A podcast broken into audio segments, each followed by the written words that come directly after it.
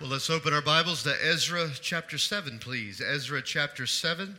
Let's look together at these 28 verses tonight as we continue our study uh, through the book of Ezra. Uh, Ezra chapter 7, and I'm going to begin reading at verse number 1. The title of the message is The Hand of God and the Heart of His Servant. The Hand of God and the Heart of His Servant.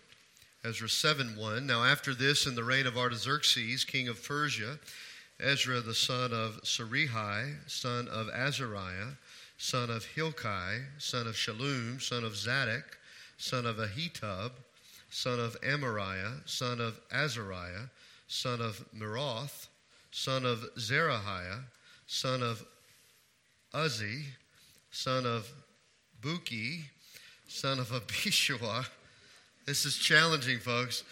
Uh, son of Phinehas, son of Eleazar, son of Aaron, the chief priest. Uh, this Ezra uh, went up from Babylonia. He was a scribe, skilled in the law of Moses, that the Lord, the God of Israel, had given. And the king granted him all that he asked, for the hand of the Lord, his God, was on him. And there went up also to Jerusalem in the seventh year of Artaxerxes, the king, some of the people of Israel some of the priests and Levites, the singers, the gatekeepers, and the temple servants. And Ezra came to Jerusalem in the fifth month, which was in the seventh year of the king. From the first day of the first month, he began to go up from Babylonia, and on the first day of the fifth month, he came to Jerusalem. For the good hand of his God was on him.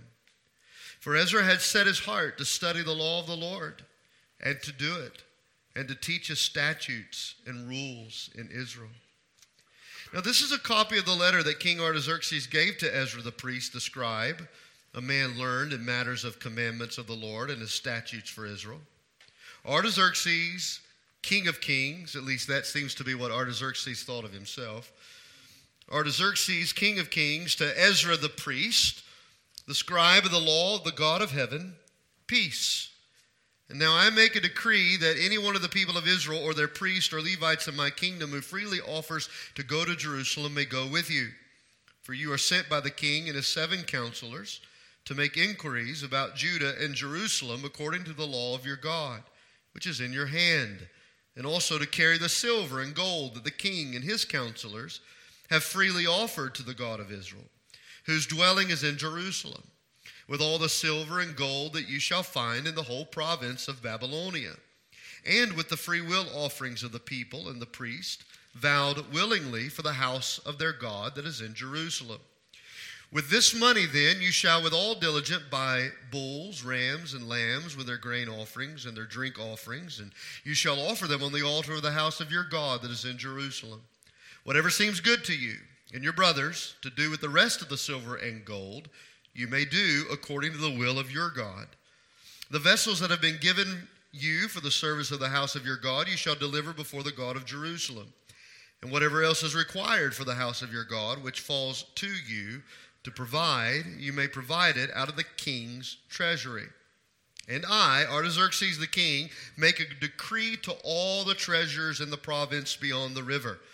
Whatever Ezra the priest, the scribe of the law of God of heaven, requires of you, let it be done with all diligence. Up to 100 talents of silver, 100 cors of wheat, 100 baths of wine, 100 baths of oil, salt without prescribing how much.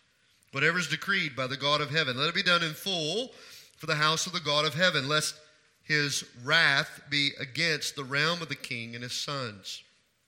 We also notify you that it shall not be lawful to impose tribute, custom, or toll on any one of the priests, the Levites, the singers, the doorkeepers, the temple servants, or other servants of the house of God. And you, Ezra, according to the wisdom of your God that is in your hand, appoint magistrates and judges who may judge all the people in the province beyond the river, all such as know the law of your God. And those who do not know them, you shall teach. Whoever will not obey the law of your God and the law of the king, let judgment be strictly executed on him, whether for death or for banishment or for confiscation of his goods or for imprisonment. Of course, now this is Ezra again, verse 27. Blessed be the Lord, the God of our fathers, who put such a thing as this into the heart of the king, to beautify the house of the Lord that is in Jerusalem. and who extended to me his steadfast love before the king and his counselors and before all the king's mighty officers. I took courage, for the hand of the Lord my God was on me, and I gathered leading men from Israel to go up with me. Ezra chapter 7 marks the end of the first division of the book and the beginning of the second division of the book. For instance, 80 years have now passed since the first wave of Jews returned to Jerusalem under the leadership of Zerubbabel, which took place under the leadership of King Cyrus. So, if 80 years have taken place since that occurred, it means approximately 60 years have now passed since the temple was rebuilt and dedicated, such as we read last week at the end of Ezra chapter 6. So, the end of chapter eh, 6 going into chapter 7 is approximately 60 years of time, 80 years again since the first group of exiles returned. And up to this point in our study, all we know of Ezra is that he is the writer of the book, narrating for us the first six chapters. But now we are introduced to him personally and the role that he plays in the return of more Jewish exiles to Jerusalem. Now, the fact that 80 years has passed since the first wave of returnees should cause a couple of things to come to mind. I, I, wrote down two things here in general. One, a, a new generation needed to be challenged to return and finish what the older generation started, namely, restoring the city of Jerusalem. Most likely, all those who would end up returning in the second wave were born in Babylon and Persia. And that would have happened after the temple was rebuilt and dedicated at the end of Ezra chapter 6. When you compare Zechariah and Esther, even the opening verses of Nehemiah, along with these final chapters of Ezra, we also see how the Jews were actually doing 60 years after the temple was dedicated. And the truth is, it wasn't all that great. There was a lot of trouble and a lot of shame on the people of God. And the same sins that caused them to go into captivity in the first place was on the verge of being repeated all over again by a new generation. Sins of presumption, sins of formality, even idolatry, but ultimately the sin of neglecting God's word. It is a reminder that there is a great danger in going through the formality of religion without true repentance. For the people of God were going through the formalities, but they were not living holy, obedient, righteous lives. They were not repenting of their sins and following the law of God as He had given it.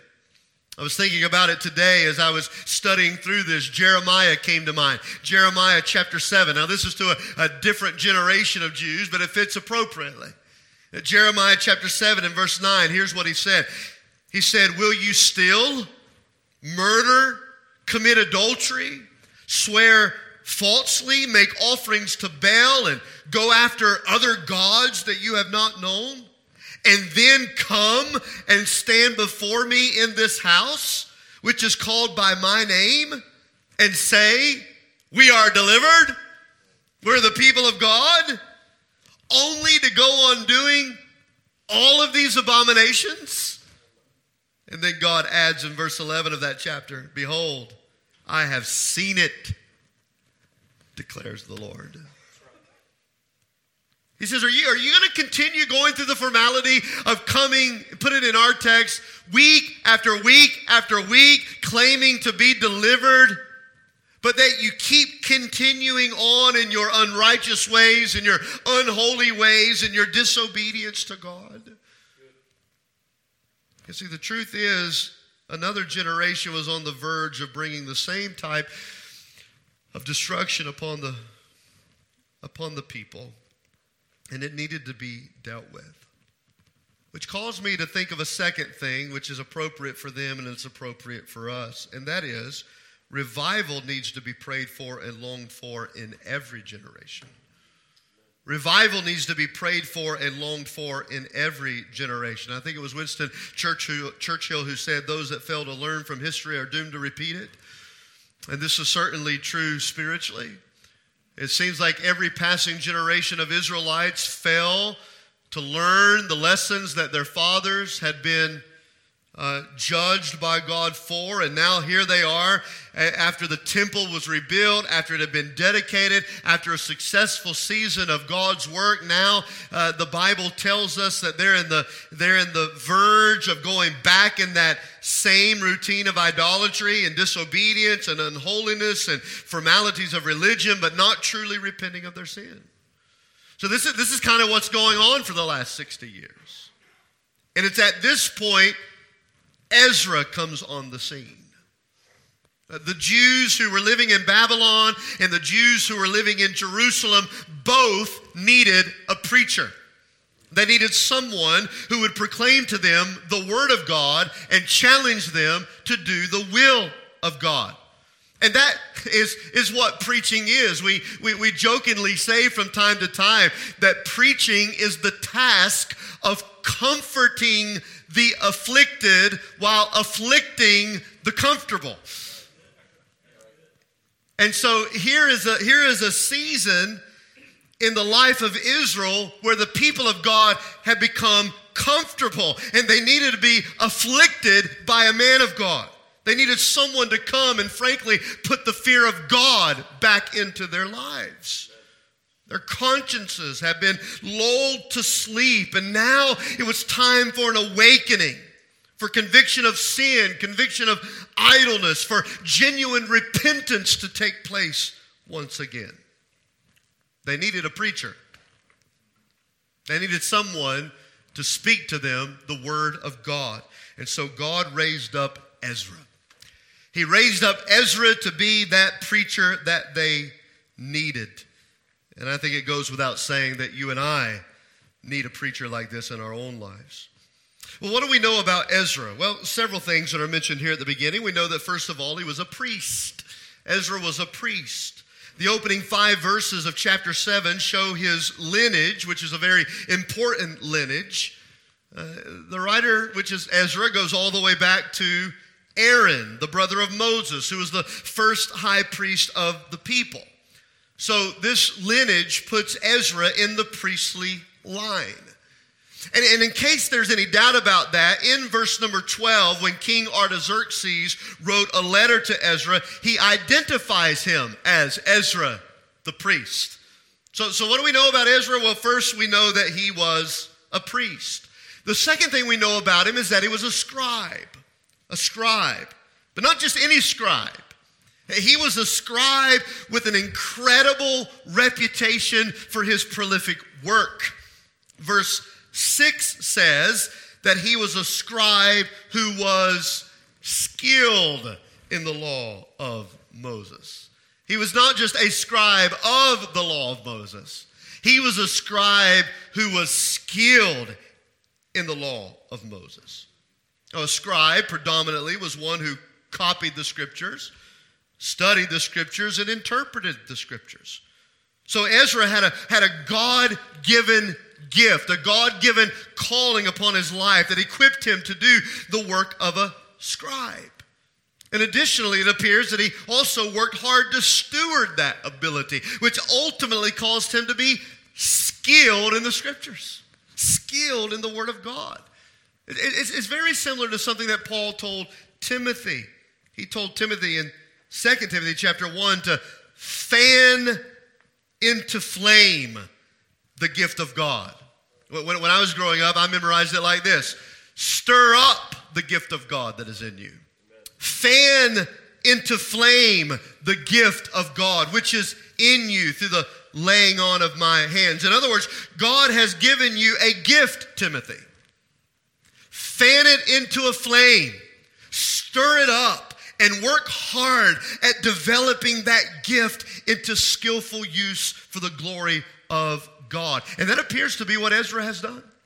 Ezra had been given a, a God given gift, a calling, and he's, and he's taken that calling seriously, so seriously that he's well known as a skilled scribe.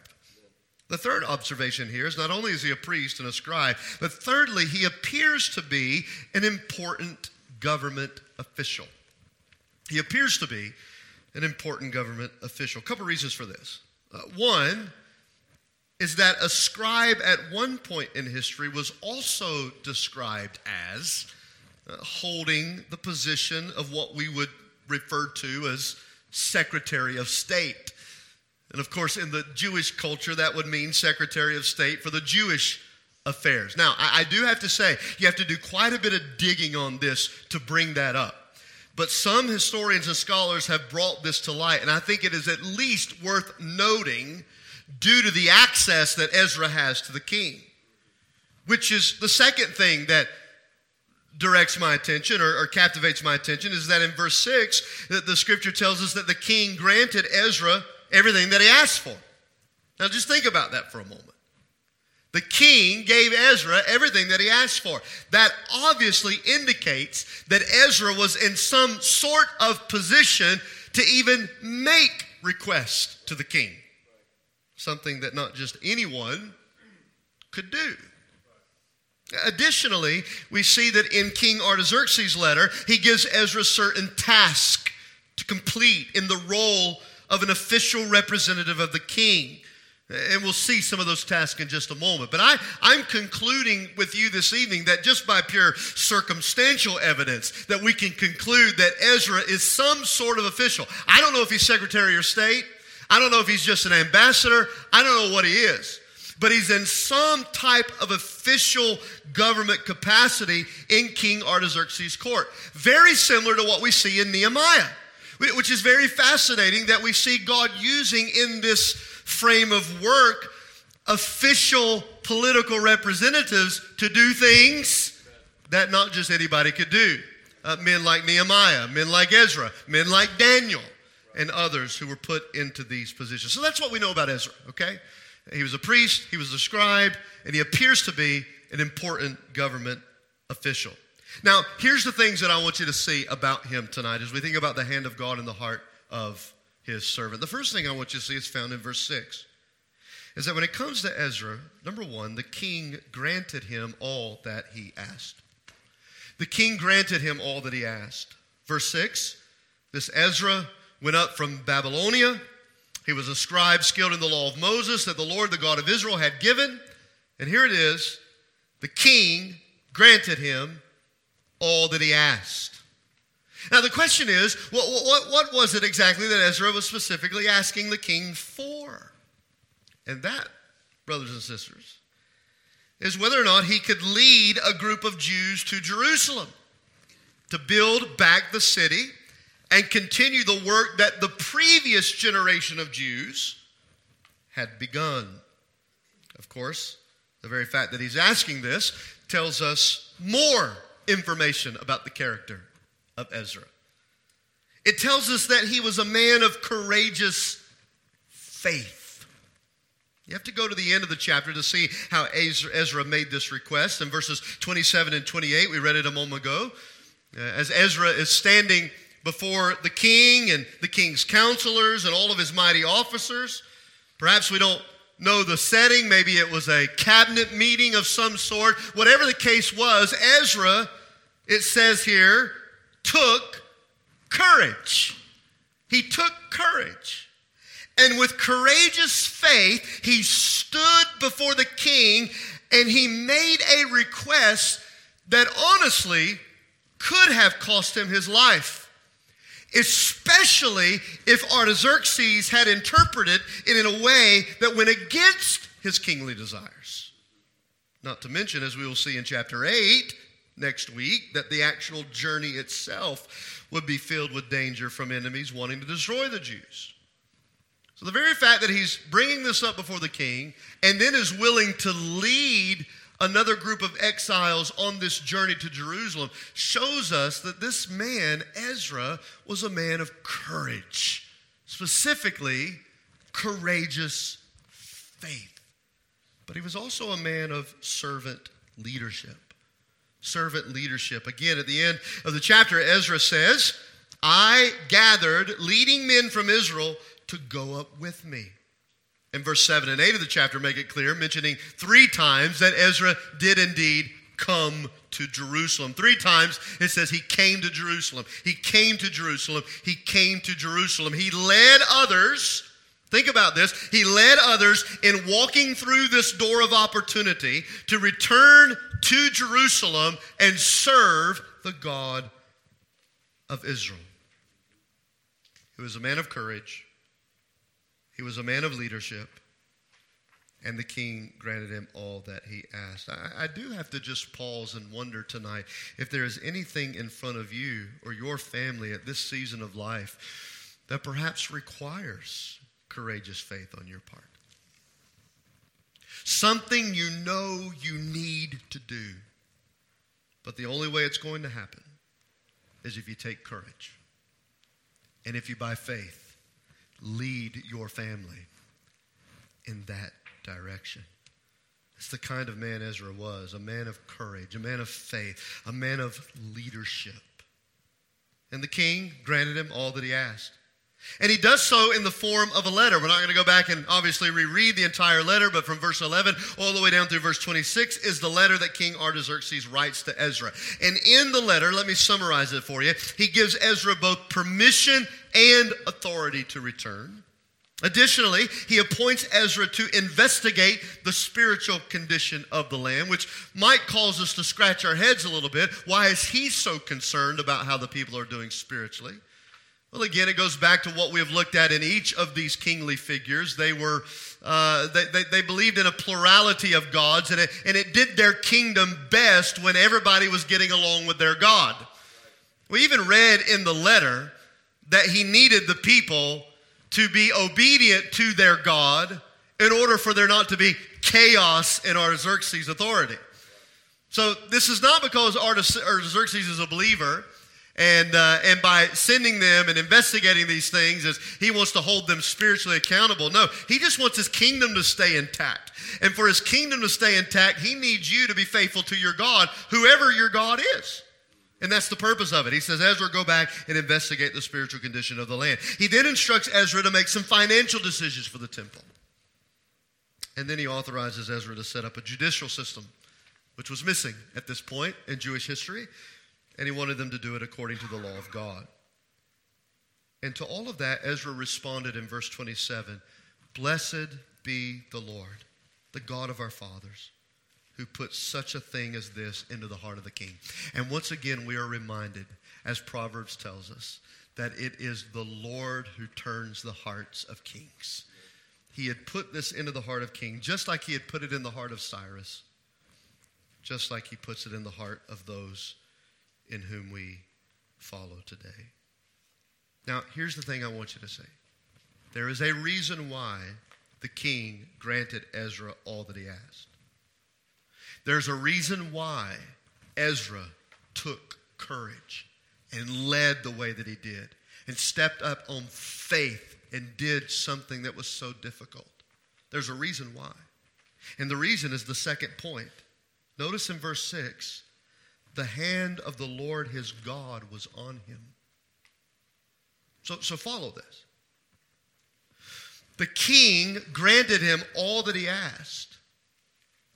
For, verse 6, the hand of the Lord of his God was on him. The, the reason why Ezra had courage to stand before Artaxerxes and other court officials is because the Lord was standing right there with him his hand perhaps on Ezra's shoulder, empowering his faith, empowering his courage.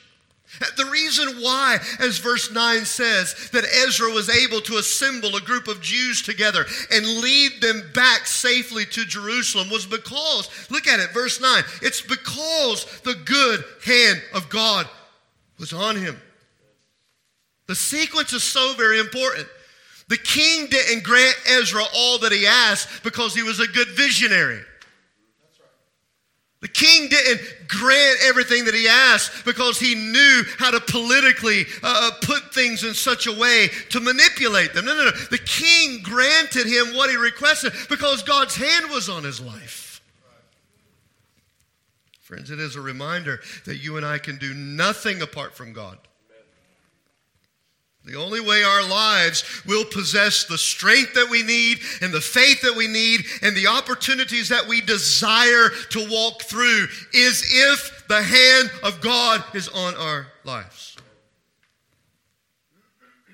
I'm going to ask you a question tonight. What is it that you want more than anything else in this life? This is a good time to ask that question. What is it that you want? More than anything else. Well, I say to you that the hand of God on our life is more important than anything we could ever want or need. And this is an ongoing theme in Ezra's life. Verse 6, in fact, one, two, three, four, five, six times. Six times this phrase is mentioned in chapter 7 and 8. Verse 6 of chapter 7, the hand of the Lord his God was on him. Verse 9 of chapter 7, the good hand of his God was on him. Verse 28 of chapter 7, the hand of the Lord my God was on me. You go to chapter 8, verse 18, we did this by the good hand of our God that was on us. Verse 22 of chapter 8, the hand of our God is for good on all who seek him. Verse 31 of chapter 8, the hand of our God was on us. Well, it's marvelous to see, but it does beg the question is the Lord's hand on your life? Could I say confidently tonight that the Lord's hand is on me? The Lord's hand has been in this season of my life. The Lord's hand is on my family. The Lord's hand is on us. But perhaps you're wondering, well, how, how do I know for sure? How do I know if the Lord's hand is on me? Well, follow the sequence. The king granted him all that he asked because the hand of the Lord his God was on him. Now look at it there at the end of verse 9. And the hand of the Lord his God was on him because his heart was fixed on the word of God.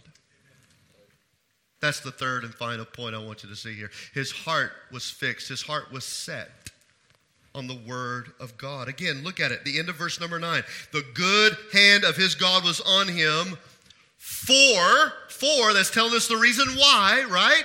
Just like it said in verse 6, here's the reason why the king gave him everything he asked for. It was because, it was for the hand of God was on his life. And here's why the hand of God is on his life because, uh, for Ezra had set his heart to study the law of the Lord and to do it and to teach his statutes and rules in Israel. Ezra's heart was fixed on the word of God. And because his heart was fixed on the word of God, the hand of the Lord his God was on him. And because the hand of the Lord his God was on him, the king granted him all that he asked. Listen to me very carefully. The hand of God will be on us when the word of God is in us. That's how you know the hand of God is on your life. The hand of God will be on us when the Word of God is in us. But notice how he breaks this down. This is one of my favorite verses of Scripture in all the Bible. Notice, first of all, that Ezra loved the Scriptures. He loved the Scriptures. Verse 10 says that Ezra set his heart on the law of the Lord. He set his heart on God. That is, he made a, he made a decision, a decision to, to love God's word. In fact, to love God is to love his word. That's how we know that we love him. We love him when we love his word. And it's a decision. A decision. He, he set his heart, he fixed his heart. He purposed in his heart. It's all about his heart and the decision in his heart to love the law of God. It is true all throughout the Bible. It is true in the history of the world that whenever God moves on his people in expressive ways, it always begins with a renewed love for the Bible. God is not moving where a love for the Bible is not present. Ezra loved the scriptures. But again, as we often talk about, in our relationships, in marriage. So it is in our love for God and His Word. Love is not simply feelings, it's action. So if you love someone or something, which is a song I choose not to sing tonight, it will be evident by the actions. It'll be evident by the actions that follow your professed affection. In other words, we make choices that prove our love. So it's not enough for Ezra to be identified as one who just loved the scriptures. He shows us through the proof of action that he loved the scriptures, which is the second thing. He not only loved the scriptures, he studied the scriptures. He studied the scriptures. For Ezra set his heart to study the law of the Lord. And of course, the first step in our love for the scriptures is our commitment to study the scriptures. And studying the scriptures begins with reading the scriptures. It's so simple, isn't it? But how would our spouse ever feel like we truly love them if we don't talk to them? If we don't listen to what they have to say? If there's no communication? And so it is in our love relationship with the Lord. How can we truly say that we love His Word if we're not listening to Him? If we're not studying Him? If we're not learning Him? If we're not reading His Word? Oh, can I just very practically tonight to challenge you to read the Bible? Don't just come here on Sundays and hear the Bible, but go out on Monday and Tuesday and every day of your week and read the Bible. Read the Bible. Read it regularly. Read it confidently. What do you mean by that? I'm talking about confidence that it's the Word of God. That it's not just any other book. I mean, this book is the Word of God. Read it confidently, read it patiently. Sometimes for me, that means slowly and over again because I didn't get it the first time or the second time. And maybe my mind wandered. So instead of keeping on going, I'm going to back up a little bit and reread what I've done. We, we read it patiently, we read it prayerfully. Prayerfully. We're not just reading it to check off the box on the day that is in front of us, we're reading it to meditate on it.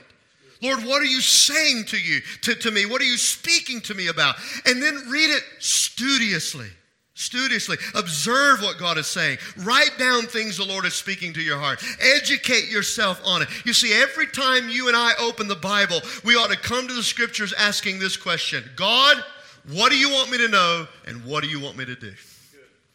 What do you want me to know and what do you want me to do? Which leads me to the next demonstration of Ezra's love for the word. He loved the scriptures, he studied the scriptures. Thirdly, he obeyed the scriptures. He obeyed the scriptures. Ezra set his heart to study the law of the Lord and to do it. It is so simple, isn't it? In fact, in the book of Hebrews, God's word is called the word of righteousness. The word of righteousness. Do you know why? Because the Bible is meant to be lived out. Now, now, now, some of you, some of you brothers and sisters love theology. And I love theology. But I've known quite a few people through the years who were students of theology, but they were terrible Christians. They were unholy in their private life. They mistreated others. They didn't take care of their families. So, so, so don't let the head puff up with knowledge of the doctrine and the theology that you possess when that's not the only reason God gave us His Word. It's for doctrine and it's for practice. Amen. It's for orthodoxy and for orthopraxy, as there is such a word. It's to be learned. Thank you, brother. It's to be learned, it's to be lived. Ezra was skilled in the law of God because he studied it and he lived it. And he lived it. Would anybody ever taken him seriously if all he was known was a, was a student? He's a student. Well, he sure knows the scriptures. Well, really? Really? He's not obeying them. He's not living them. He's not honoring them. You see, before any of us can ever teach the Word of God to others, we must ourselves live the Word in front of others. Most importantly, in front of God. In front of God. James said you're to be a doer of the Word, not just a hearer. You're to be a doer. Do what it says, obey it, live it out. You see, if our relationship with this book is simply hearing and never doing, then we have deceived ourselves about the nature of our heart. Namely, that the Word of God, who is the Son of God, is not in us. You see, the greatest impact on this world you'll ever make, the greatest impact you'll ever make, is obeying the Word of God. Obeying the Word in front of our children, our spouses, our families, and everyone else who watches our life. He obeyed the scriptures, and then finally, he taught the scriptures. He taught the scriptures. Ezra had set his heart to study the law of the Lord and to do it and to teach his statutes and rules in Israel. And I will add, we need more teachers of the word in the pulpits of America today. And we'll talk about that more next week as we come to it in chapter 8. In fact, it is the theme of the chapter. Where are the priests? Where are the Levites? They're missing. They're missing. We need them. We'll come to that next week. But some of you are putting all this together and you think, all right, you're telling me these are demonstrations of love. That, that if, I, if I truly love the, the Bible, if I truly love the scriptures, there's some choices, some actions. I, I, I, have to, have to study it. I have to read it. I have to obey it. Now you're telling me I have to teach it? I don't, I don't teach it. I don't have the gift of teaching. Well, friend, understand this is, this is not limited to men like me who have been called to shepherd the flock of God with the Word of God. Every one of us as believers can teach the Bible every day. Every day. In groups or with individuals, at work or with our neighbors. We demonstrate a love for Scripture when we are leading others to Scripture. It may be as simple as coming into contact with a coworker who you know is discouraged and they're down and their outlook on life is bleak and it may just be God using you in that moment. Something you read that morning. Something you've been studying about in your small group. That verse come to mind and you just take that verse and you say let me let me just share something with you that that scripture says don't have a pulpit to be a teacher. In fact, most of you will never stand in this pulpit or any other pulpit. But we all have a responsibility to teach. Let us not limit ourselves to vocational teaching only. And I'll give you one of those places. In fact, it may be one of the most important places to teach the Bible, and that's our homes. Our homes.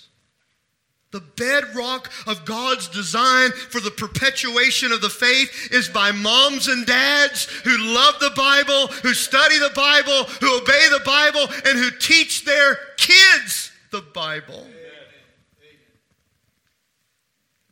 It was the heartbeat of what God commanded the Jewish people to do. Deuteronomy chapter 6. Hear, O Israel, listen to me. The Lord our God is one Lord. There's only one. There's not many. There's one God, and it's the God of heaven.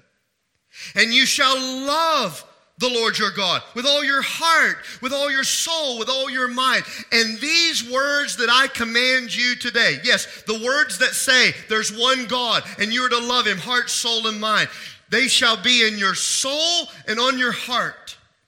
and you shall teach them. You shall teach these things diligently. To who? To your children. You shall talk about them when you sit in your house, around the dinner table, when you, when you walk by the way, telling them to clean up the room, and when you lie down, and when you rise up. You see, this whole concept of teaching the scriptures, it's first parental in nature. It's parental in nature. You, you can't pass this off to me. Your kids, if you're faithful, hear me at least twice.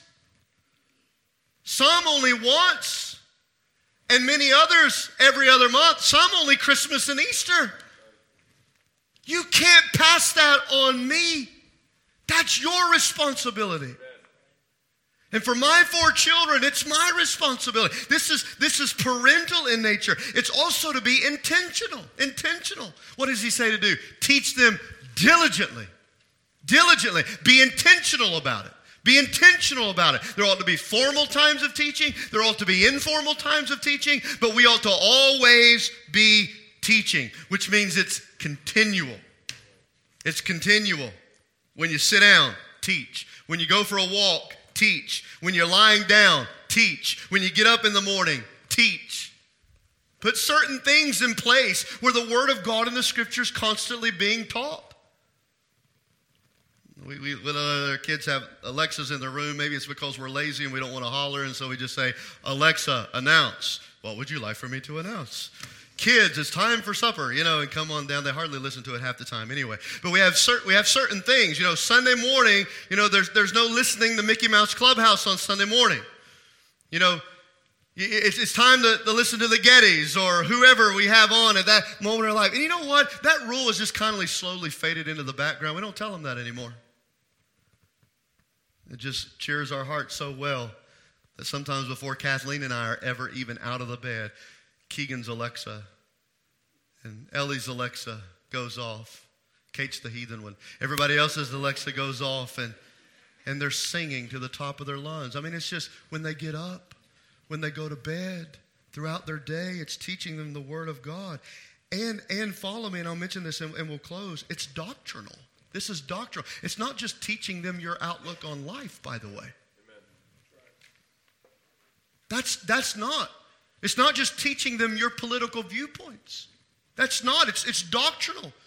It's parental, it's intentional, it's continual, it's doctrinal. What am I supposed to teach them? That there's one God, and you need to love that God with all your heart, with all your soul, and with all your might. Amen. And while I would love to continue on this, point I'm trying to make is that when Ezra returned to Jerusalem with the second wave of Jewish exiles, he was coming with a bigger agenda than just rebuilding a city. His goal was to return them back to the Bible. That's our series title, isn't it? Return. And have we ever really truly returned to God? Have we ever even truly come to Him unless we have come to Him through His Word? Through His Word. Again, the king granted Ezra all that he asked because the hand of God was on him. And the hand of God was on him because his heart was set set on the words of God. I close with this verse Psalm 119, 173. It's a long book. Psalm 119, 173. Here's what it says it's a prayer to God. Let your hand be ready to help me. You know what we're talking about? The hand of God. Let your hand be ready to help me, for I have chosen your words. I have chosen your words. That is the hand of God and the heart of his servant. When we choose his words, his hand is on us. And through courage and faith, opportunities are opened up that we see clearly as the will of God for our life.